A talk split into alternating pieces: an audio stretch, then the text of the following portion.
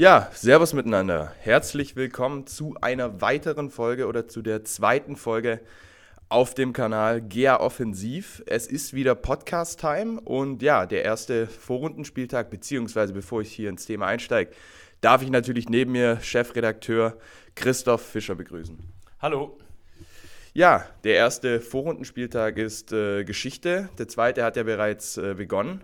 Die Italiener haben sich gestern Abend auch als erstes Team fürs Achtelfinale qualifiziert. Aber in dieser ersten Woche ist ja noch so viel mehr passiert.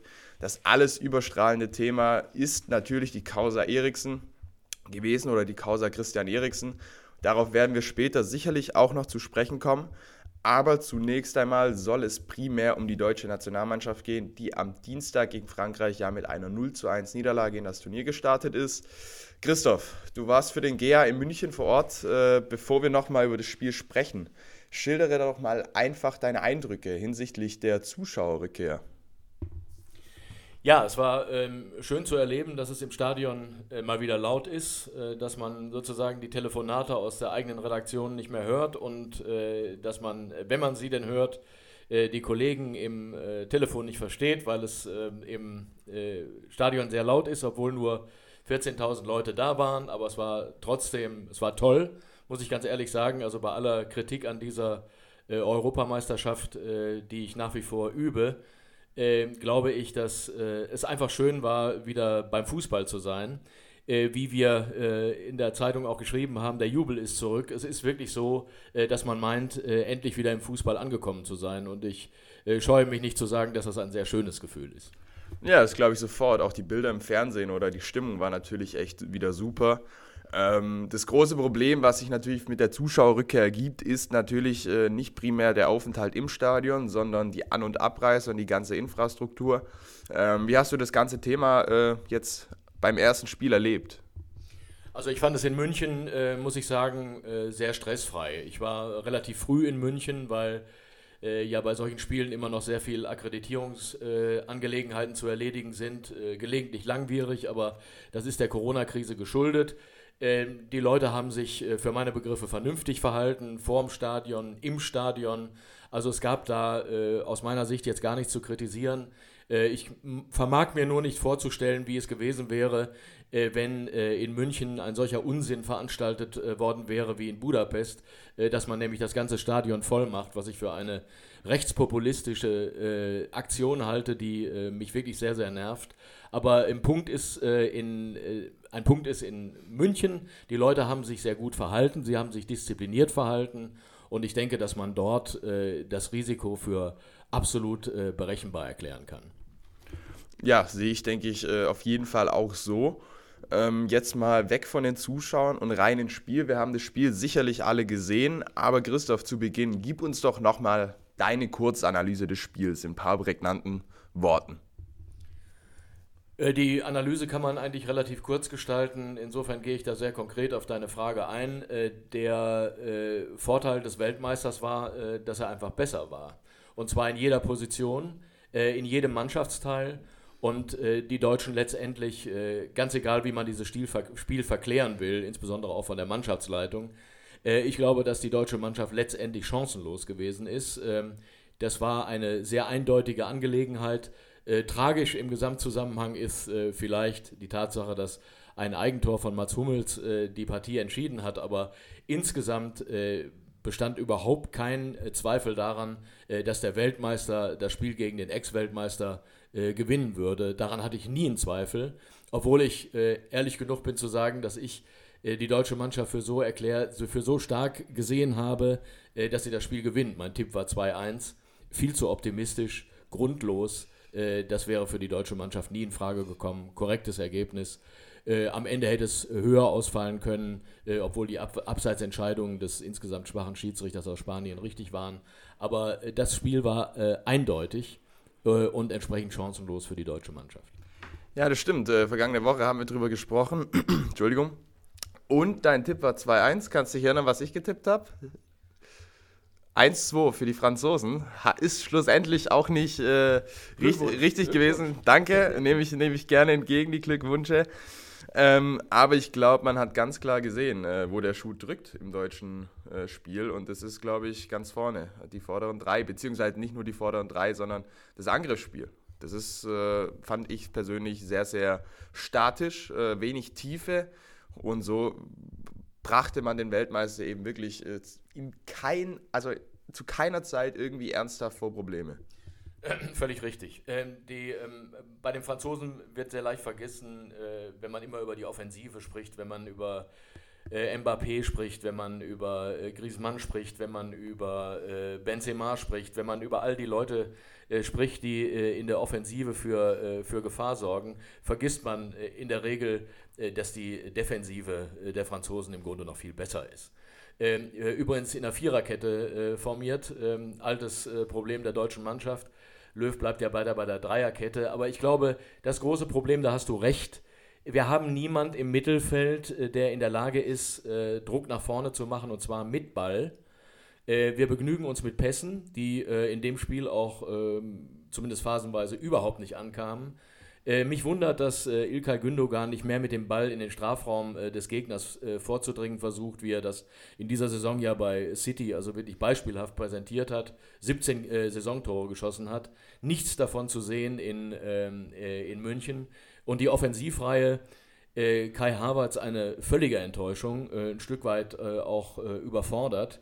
Ähm, Thomas Müller bleibe ich bei äh, Verstärkung, äh, viel unterwegs, sehr laut, aber eben auch nicht so, wie, wie er hofft. Und Serge Gnabry, nun gut, es gab eine Chance von ihm in der zweiten Halbzeit, das war eigentlich alles. Insgesamt ähm, weit, weit unter dem, was ich von der deutschen Offensive erwartet habe.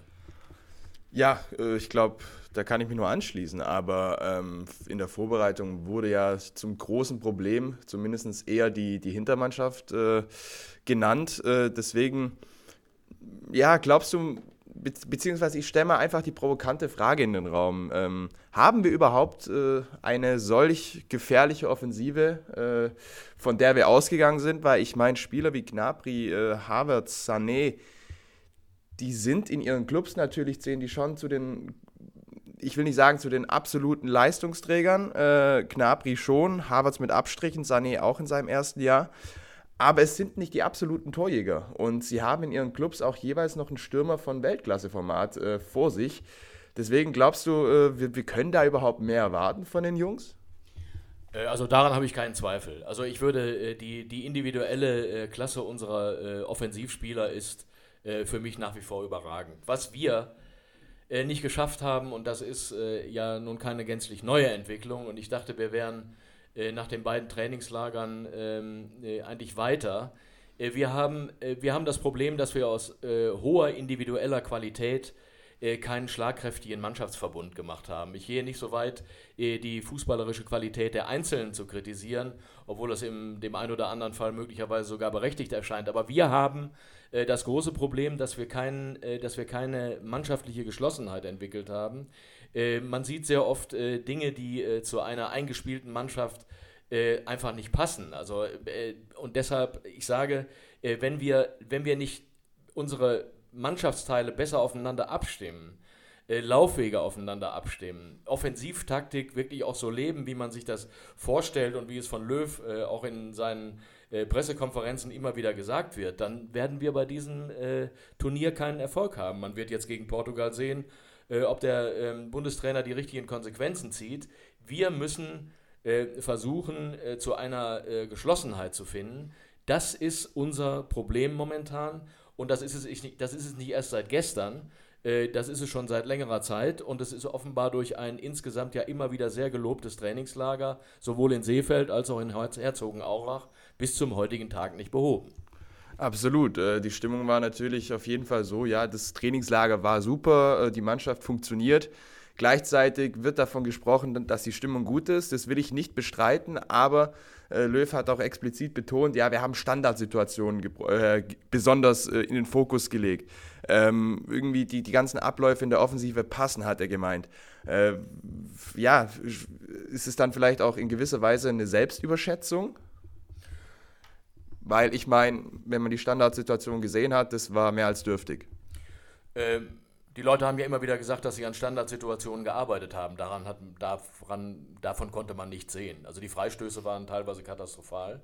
Die Ecken waren, ähm, die Ecken waren äh, nicht so, äh, wie man sie äh, sich wünscht.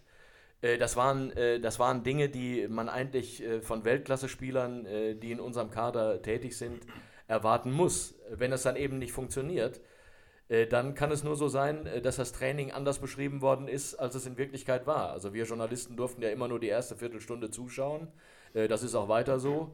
Und wo dann wirklich gearbeitet wird, das passiert ja hinter verschlossenen Türen, um es mal so zu sagen. Deshalb fehlt uns da das äh, Beurteilungsvermögen, aber es wird, es kann nur so sein, äh, dass das, was immer betont wird, trainiert äh, worden zu sein, eben nicht in der Weise passiert ist, wie wir das erwartet haben. Das hat man in diesem Spiel gesehen. Es gab deutliche Probleme in, der Standard, in den Standardsituationen, es gab deutliche Probleme im Zusammenspiel und es gab deutlich äh, Probleme, äh, den Ball überhaupt in die Box der Franzosen reinzubringen. Also die Franzosen, die französische Abwehr ist ja überhaupt nicht herausgefordert worden. Hugo Loris hat äh, nicht einen einzigen Ball in 90 Minuten zu halten bekommen. Das war nicht eine Leistung, wo man den Weltmeister auch nur in in, in, in, in Grenzen hätte äh, herausfordern können. Äh, der Bundestrainer hat immer von einer äh, Partie äh, gesprochen, die auf gleichem Niveau abgelaufen ist. Das sehe ich völlig anders. Ja, ich habe mich auch gefragt, was der Bundestrainer da für ein Spiel gesehen hat. Äh, natürlich, optisch war Deutschland klar überlegen, aber ich glaube, davon war auszugehen, dass die Franzosen, wie sie es 2018 gemacht haben, relativ tief stehen. Bitte? Ja, klar, natürlich äh, standen sie tief und äh, die Deutschen haben sich die, äh, die, äh, die Pässe äh, zugespielt in äh, gegnerfreien Räumen. Äh, das kann letztendlich jeder Depp. Es kommt ja darauf, äh, es kommt ja darauf an, äh, dass die Bälle in die, in die Box getragen werden. Und das funktionierte eben nicht. Und deshalb hoffe ich darauf. Ich hoffe darauf, dass Leon Goretzka fit ist und ich hoffe darauf, dass der Bundestrainer Einsicht beweist und Kimmich wieder ins, ins Mittelfeld beordert. Guido Buchwald hat uns gesagt, diese Mannschaft braucht zwei Kimmichs. Da hat der Guido völlig recht. Wir brauchen Leute, die im Mittelfeld Druck machen können und nicht Leute, die stehen und passen. Äh, das passiert, das ist dann richtig, äh, wenn die Mannschaft funktioniert. Unsere funktioniert aber nicht. Also müssen Leute äh, mit dem Ball in den gegnerischen Strafraum eindringen, mit Ball, um da in 1 zu 1 Situationen ihre Chance zu suchen. Wenn wir das gegen Portugal nicht hinkriegen, wer will denn die Abwehr der Portugiesen herausfordern? Ja, ähm, ist auf jeden Fall eine gute Frage und äh, ja, mit, mit Kimmich bin ich mittlerweile, wir haben le äh, letzte Woche schon, äh, glaube ich, davon gesprochen, dass Kimmich in der aktuellen Situation, beziehungsweise vor dem letzten Spiel haben wir beide, glaube ich, gesagt, dass Kimmich äh, erstmal rechts äh, spielen sollte. Aber ich glaube, nach, nach dieser ersten Partie muss man schon ganz klar sagen, also äh, Kimmich muss zurück ins Mittelfeld. Äh, da, da gibt es keine Zweifel oder keine Diskussion drüber. Und gleichzeitig hast du auch gesagt, dass Löw Konsequenzen ziehen muss und, und, das Ganze aufarbeiten muss. Du sprachst von einer Dreierkette, äh, beziehungsweise von einer Viererkette, die du äh, oder die äh, wir alle am liebsten gerne sehen würden. Aber warum glaubst du, dass die Viererkette für diese Mannschaft die bessere Option ist? Ich glaube einfach, dass man mit der Viererkette äh, defensiv nichts verliert und, und offensiv mehr gewinnt. Äh, und äh, die äh, Außenpositionen könnte man dann äh, Gosens, äh, obwohl er für meine Begriffe nicht überzeugt hat, aber auf links ist er äh, ohne Diskussion. Und auf rechts kann man äh, Emre Can spielen lassen. Da macht man, äh, macht man wirklich nichts verkehrt. Der Mann ist äh, schnell, der Mann hat eine ausgeprägte Körperlichkeit. Äh, den kann man in der Abwehr immer bringen und man gewinnt in der, äh, im Mittelfeld eine Position mehr. Und der Punkt ist der, äh, dass man da dann, glaube ich, variabler sein müsste, als immer nur an den bestehenden Verhältnissen festzuhalten. Ich dachte wirklich, dass Joachim Löw in der letzten Phase seiner Karriere als Bundestrainer ein wenig einsichtiger geworden wäre. Äh, nur in dem Spiel äh, gegen Frankreich war das leider, leider noch nicht zu sehen. Äh, aber wenn es denn so war, und das ist ja nun vorbei, das werden wir auch nicht mehr ändern können, er wird reagieren müssen. Und wenn er das nicht tut, dann muss er im Extremfall nach der Vorrunde eben wieder zu Hause bleiben, weil ähm, wenn wir das Spiel gegen Portugal verlieren sollten, dann ist ja davon auszugehen, dass wir im letzten Spiel so viel Druck haben, dass wir gegen die Ungarn äh, doch äh, einigermaßen ersichtlich hoch gewinnen müssen. Und da bin ich mal gespannt, wie die Mannschaft dann mit dem Druck fertig wird. Also es muss jetzt in, im Spiel gegen Portugal muss etwas passieren. Also ich glaube, dass wir am Äh, Samstagabend äh, werden wir sagen können, ob diese Mannschaft äh, bei diesem Turnier noch eine Chance hat oder eben nicht. Ja, du, du sagst es schon richtig. Ähm, ich meine, wenn du gegen Portugal verlierst, dann stehst du mit null Punkten nach zwei Spieltagen da und äh, es ist eine relativ komplizierte Rechnung, wer dann schlussendlich als äh, oder wer die vier besten Gruppen Dritten sind, die ins Achtelfinale gehen aus den sechs Gruppen. Aber ich würde äh, den Deutschen wirklich nicht raten, darauf zu pokern, dass man mit drei Punkten und eventuell einem negativen Torverhältnis äh, wirklich ins Achtelfinale einzieht. Also ich glaube, vier Punkte müssen auf jeden Fall, also vielleicht reicht es auch mit drei, aber das sollte oder das darf niemals der Anspruch einer, einer deutschen Nationalmannschaft sein. Ähm, deswegen nochmal zurück zu, zu der ganzen äh, Offensivproblematik. Äh, glaubst du, also die Deutschen haben ja begonnen mit dem, äh, mit dem Testspiel gegen Dänemark. 1-1. Auch da hat die Offensive nicht wirklich überzeugt. Das Spiel war auch sehr statisch. Äh, Dänemark äh, ja, hat auch nicht viel auf den eigenen Kasten bekommen. Und dann gab es aber diesen 7 1 Kantersieg gegen die, ja, ich sag mal international allenfalls äh, drittklassigen Letten. Glaubst du, von, von diesem hohen Sieg haben sich manche äh, ein bisschen blenden lassen und gesagt, wir haben doch die Offensivqualitäten, auch wenn es nur gegen die Letten ist? Ich meine, sieben Tore muss man trotzdem schießen. Äh, das glaube ich überhaupt nicht. Also ich glaube, die Leute haben äh, schon das 7 zu 1 gegen Lettland richtig eingeschätzt. Äh, ganz abgesehen davon muss man gegen einen drittklassigen Gegner auch erstmal sieben Tore schießen, aber das nur ganz nebenbei. Es ist sicher kein Gradmesser, Lettland ist kein Gradmesser für Frankreich, darüber muss man nicht diskutieren.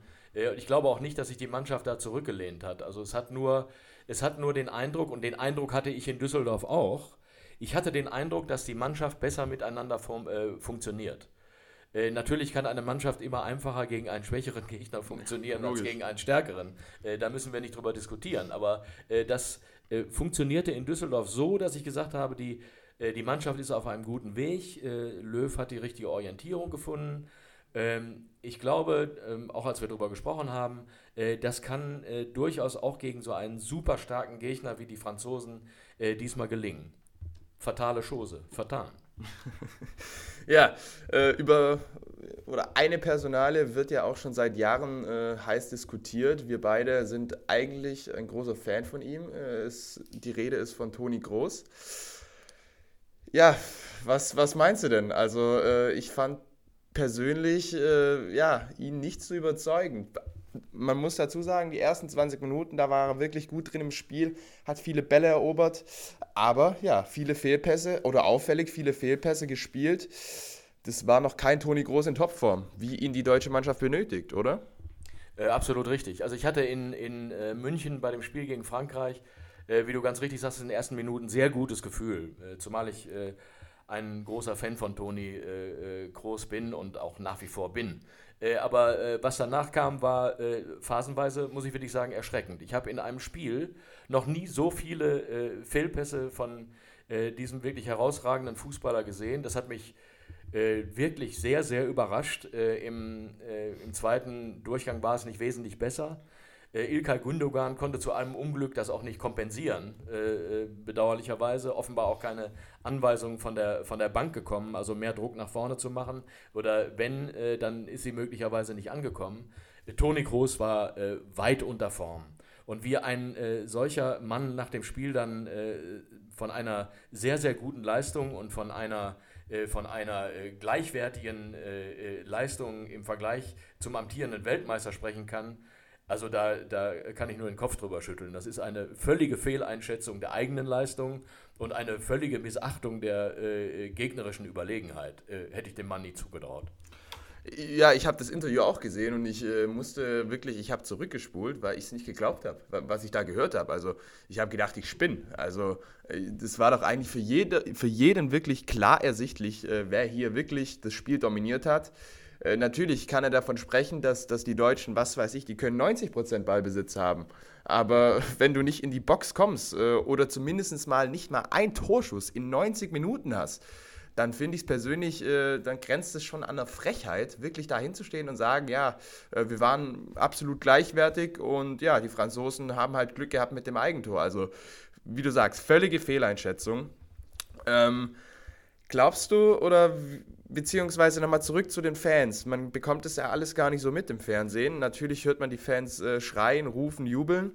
aber wie, wie war so die Stimmung, äh, als irgendwann klar wurde, heute geht hier einfach nichts? Also, war, wie hast du das Ganze wahrgenommen?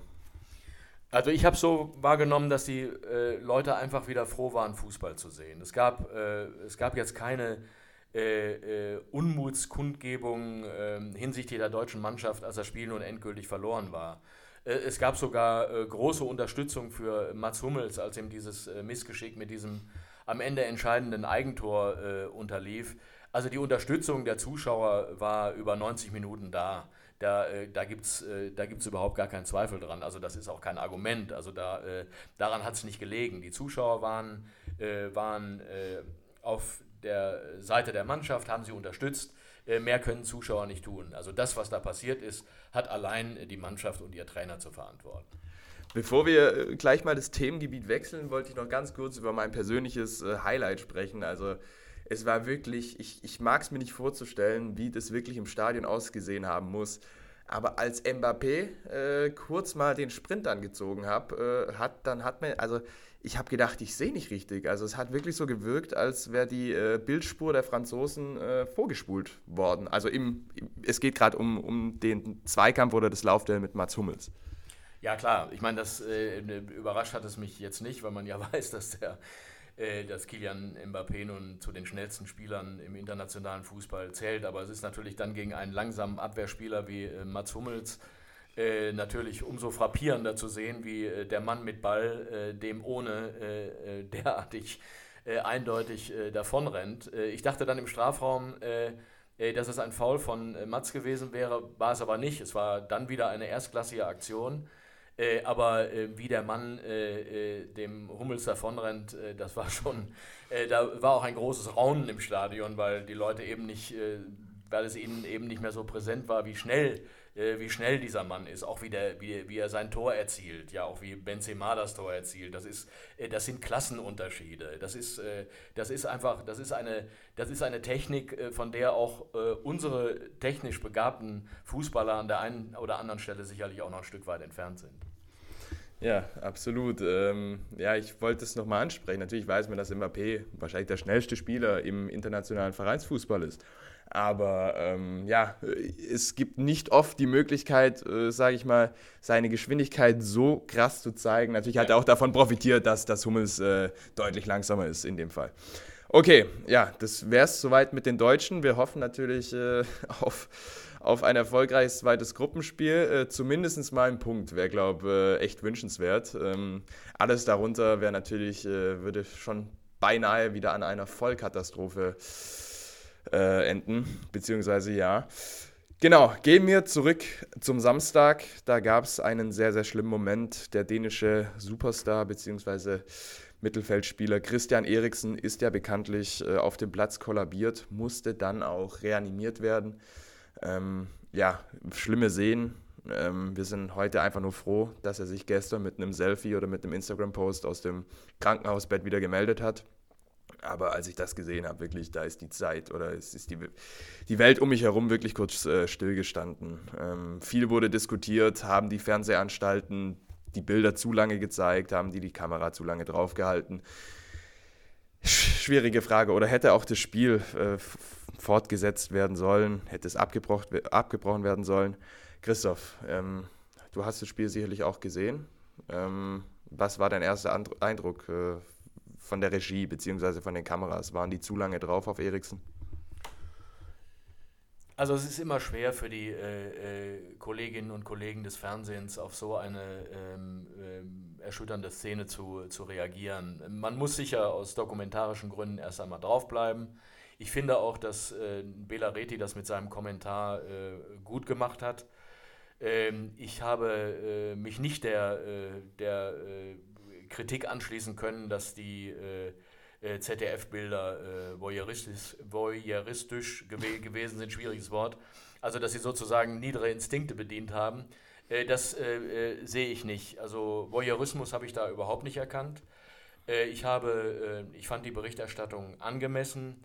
Äh, sie haben sich ja dann auch ähm, äh, verabschiedet. Äh, Bela Reti hat sich zurückgezogen. Ich fand viel erschütternder, wie in der Nachbereitung dann beispielsweise in so einer äh, Talkrunde bei äh, Markus Lanz äh, dann äh, diese äh, Geschichte immer wiederholt wird und die ständig äh, gleichen Bilder immer wieder gezeigt werden, um angeblich immer noch mal der Tatsache auf den Grund zu gehen, was da wirklich passiert ist. So, das finde ich viel schlimmer. Also der Punkt, die Live-Berichterstattung fand ich jetzt nicht so, habe ich nicht so kritisch gesehen, wie, wie das viele gesehen haben. Ich konnte damit leben. ich, ich hatte viel mehr äh, eigentlich so, als ich es gesehen habe, äh, mit mir zu tun. Wie, äh, wie ist das? Wie, wie, wie geht man damit um? Äh, was geht in den Mitspielern vor? Ähm, äh, weil eine solche, äh, eine solche Szene oder ein solches Geschehen ist, wünscht man ja niemand. aber die Fernsehberichterstattung fand ich jetzt nicht kritisierenswert. Gott sei Dank, und das kann man ja immer nur wieder sagen, geht es Eriksen inzwischen besser. Äh, ich wage mir nicht vorzustellen, äh, was passiert wäre, wenn äh, Eriksen tatsächlich gestorben wäre. Und der Punkt ist, dass, dass ja wirklich, das Risiko bleibt immer. Nur man hat gesehen, man hat gesehen, dass die Leute sehr schnell reagiert haben, dass das medizinische Personal, die Ärzte absolut professionell und richtig reagiert haben. Es ist alles korrekt abgelaufen. Man kann es nicht besser machen. Der deutsche Mannschaftsarzt in Tim Meyer in äh, Herzogenaurach hat das auch nochmal gesagt. Also mehr kann man nicht tun. Man stelle sich vor, ein solcher Fall passiert in einem äh, Kaufhaus. Bis da die Stelle, äh, bis da die Hilfe vor Ort ist, äh, vergehen wertvolle Minuten und dann ist es meist zu spät. Und der Punkt, das ist dort äh, äh, alles bestens passiert. Wie die UEFA mit dem Fall umgegangen ist, ist absolut verurteilenswert. Keinerlei Verständnis für diese Entscheidung und sich darauf zu berufen, dass man das mit der Mannschaft besprochen hätte, äh, unglaubliches Vorgehen, also absolut äh, verurteilenswürdig. Äh, ist ja auch von den Dänen völlig richtig angesprochen worden, von den Finnen im Übrigen auch. Aber äh, diese UEFA ist schlicht und ergreifend rücksichtslos und das hat man in diesem Fall wieder sehr deutlich gemerkt. Absolut. Ich äh, glaube, da hat die UEFA erneut wieder mal ein sehr, sehr unglückliches äh, Bild abgegeben in einem Moment, wo Menschlichkeit wirklich angebracht gewesen wäre.